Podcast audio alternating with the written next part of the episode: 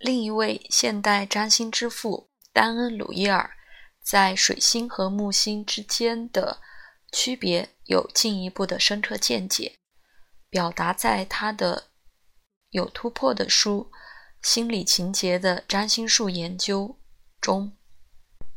木星是健康和理智的象征，内在整合和成功生活，它使得生活完整。平衡超个人主义和自我分离倾向。他的工具是分析性的思维。水星。鲁伊尔继续指出，什么是很少在占星著作或会议中讨论的，也就是水星和木星必须平衡心理和身体健康，对交流和社会关系也一样。一个过分强调的水星导致头脑工作过度。通过无数的细节，实质上没有意义或章法，但神经系统负担过重，头脑带着数据、琐事、无尽不相关的事实等。这种人可能看起来无所不知，但什么都不懂。这个不平衡可能也表明，像神经系统的困难、增重的困难，通过每一个小的经历。精神和情感上的平衡被扔掉了，决定个人方向感的时候就有困难。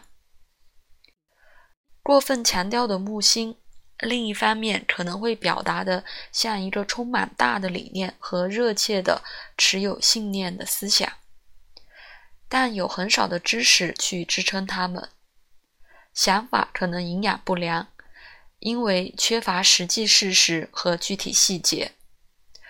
可能会有增加或保持太多体重的倾向，带着弹性和动力能量合成的损失。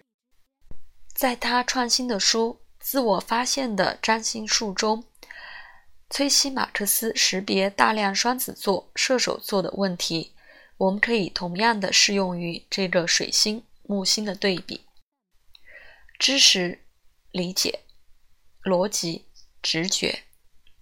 具体的、抽象的方法、目标、多样、一致、现在、将来、当下、遥远。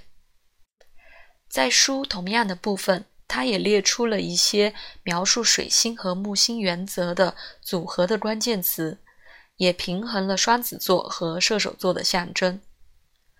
实用的智慧，有意义的多样性。现实的扩展，智慧的传播，推理的启发，有目的的交互。